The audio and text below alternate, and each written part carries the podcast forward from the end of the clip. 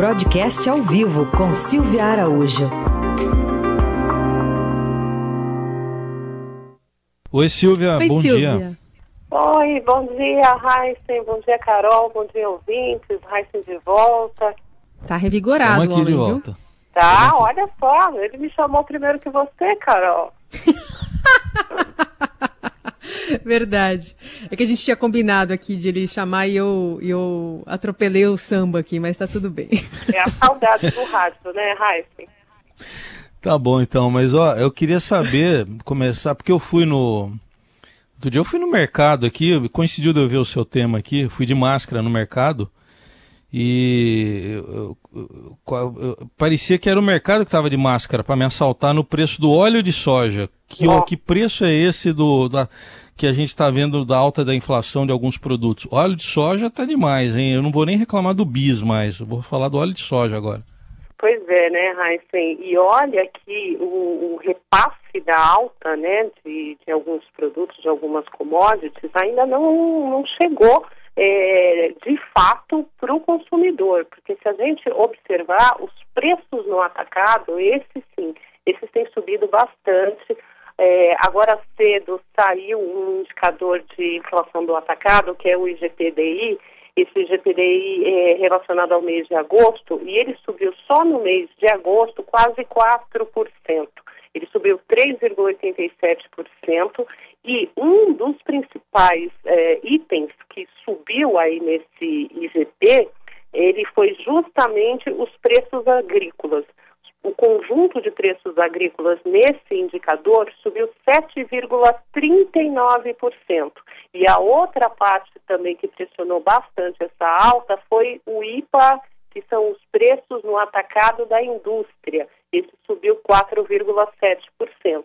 Então, as pessoas realmente estão indo aos supermercados, estão sentindo uma variação maior dos preços, principalmente em alimentos, mas é, ainda existe um freio no repasse. Para você ter uma ideia, assim, esses preços aqui, esse conjunto do IGPDI, no ano já tem uma inflação acumulada de 11%. E se a gente é, for considerar o período de 12 meses, já tem 15% de inflação, uma inflação que está represada nesses índices de atacado e que estão sendo repassadas muito suavemente, embora as pessoas tenham a percepção de alta no varejo, o repasse tem sido suave. E como é que a gente olha que esse repasse está um pouco mais suave? Quando a gente olha os indicadores de preço de varejo, como por exemplo, amanhã é dia de sair o IPCA. O IPCA deve ter um pouquinho de pressão por conta desses preços mais fortes no atacado, mas nada que comprometa a meta de inflação do governo, que é aquela meta eh, de 4,25% para esse ano.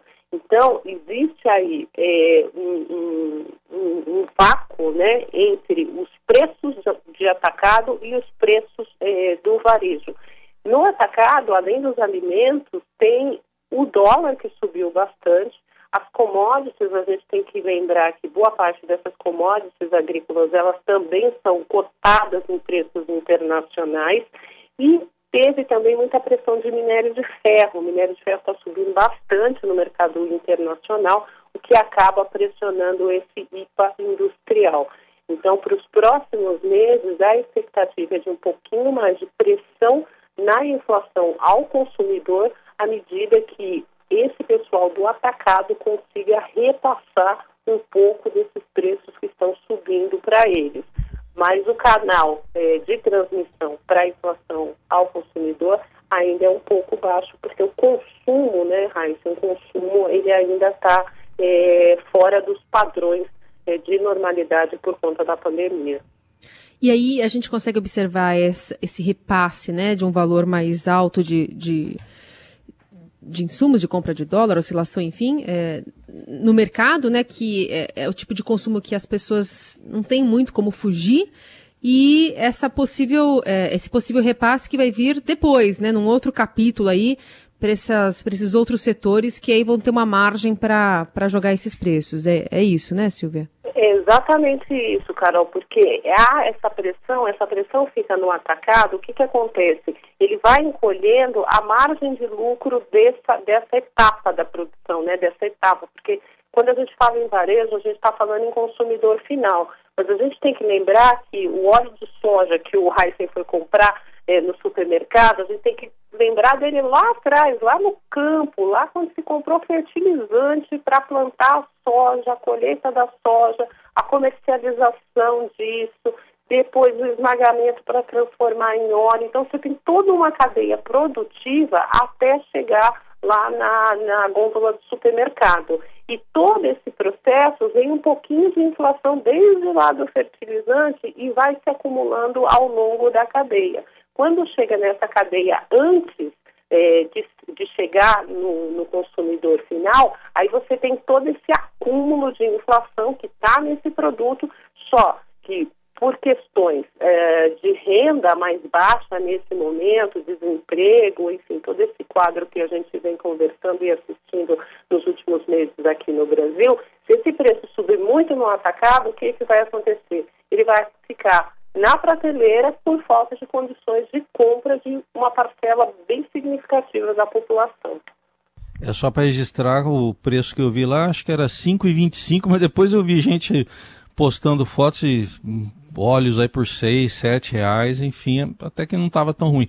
Mas só para registro, nem a banana está com preço de banana ultimamente, viu? tá subindo tudo, né, Raíssa? Tá, tá bem, tá bem alto mesmo. É, a gente verificar aí alguns preços, é, no dia a dia vai verificar. Mas vamos falar de um assunto também que mexe com o governo, né, o, o Carol e Silvia, que é a reforma administrativa. Afinal, de, de que jeito que vai essa reforma? Então, a reforma administrativa mal foi entregue, já começam a, a, a querer judicializá-la, né, principalmente os servidores públicos que temem perder aí alguns alguns privilégios, embora a reforma administrativa esteja toda desenhada para os entrantes, ou seja, para quem ingressar na carreira do serviço público depois da promulgação da reforma, mas já existem aí algumas discussões em torno da tramitação da matéria, né? Então, o que, que acontece? O texto, o, o, o rito é o seguinte, o texto chega é, do Executivo para o Legislativo, como aconteceu na semana passada. Até aí, tudo bem. Só estão querendo dar um pouco mais de celeridade na tramitação dessa reforma. Existia até uma espécie de acordo que estava sendo costurado na semana passada, dela, por exemplo, não passar pela CCJ, que é a Comissão de Constituição e Cidadania da Câmara. Então, a gente tem a CCJ da Câmara e tem a CCJ do Senado, que é a Comissão de Constituição e Justiça do Senado. O primeiro, o, o primeiro local onde essa reforma tem que passar é nessa comissão, justamente para saber se tem algum problema de judicialização, se há algum conflito constitucional no texto, para aí sim essa comissão admitir a reforma. Ela vai admitir que não existe problema nenhum, o trâmite, o rito pode seguir, porque lá na frente não vão encontrar é, problemas, pelo menos no texto original, que é o texto foi enviado pelo Executivo, não vão encontrar problemas que fira a Constituição. Acontece que com essa ideia de querer passar essa etapa, a gente percebe que fica um, uma reforma um pouco mais frágil, porque se você não vai passar nenhuma admissibilidade constitucional e ir direto para uma comissão especial, os servidores já estão reclamando e dizendo que isso pode trazer sim judicialização lá na frente, porque você não teve essa análise constitucional eh, da reforma. Então, passada por essa comissão, depois vem uma comissão especial para analisar o, o, texto que saiu da CCJ. Depois da comissão especial, tem o plenário da Câmara em duas votações, com quórum qualificado, tem que ter 308 votos, porque é uma PEC.